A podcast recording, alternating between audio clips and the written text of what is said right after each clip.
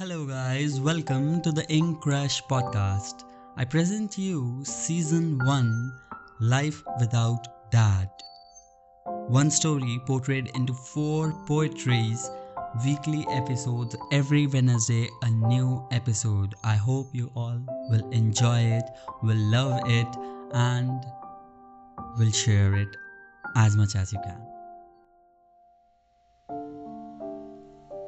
Season 1 Episode 2 Life Without Dad.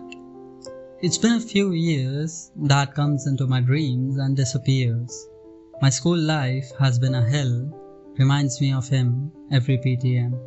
Teachers ask me every time, Where's your dad? I just look at my mom and say, That's all I have. She can see those tears in my eyes, they are hiding. She can sense all the pain in my life, I'm still fighting. When did I become so strong?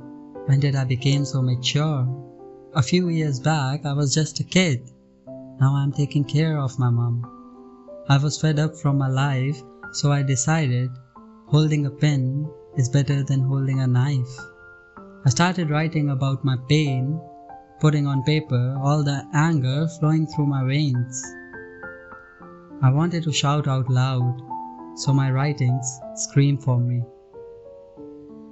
I never wanted these tears to stop, so now my audience cry when they read. And believe me, Dad, I still miss you. But you walked out from our lives. You ran away with your so called new wife. You shattered my mum. You destroyed our lives. I'll never have the guts to forgive you.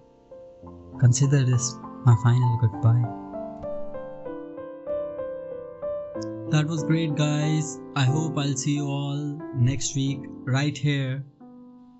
I'll bring you guys some poetry.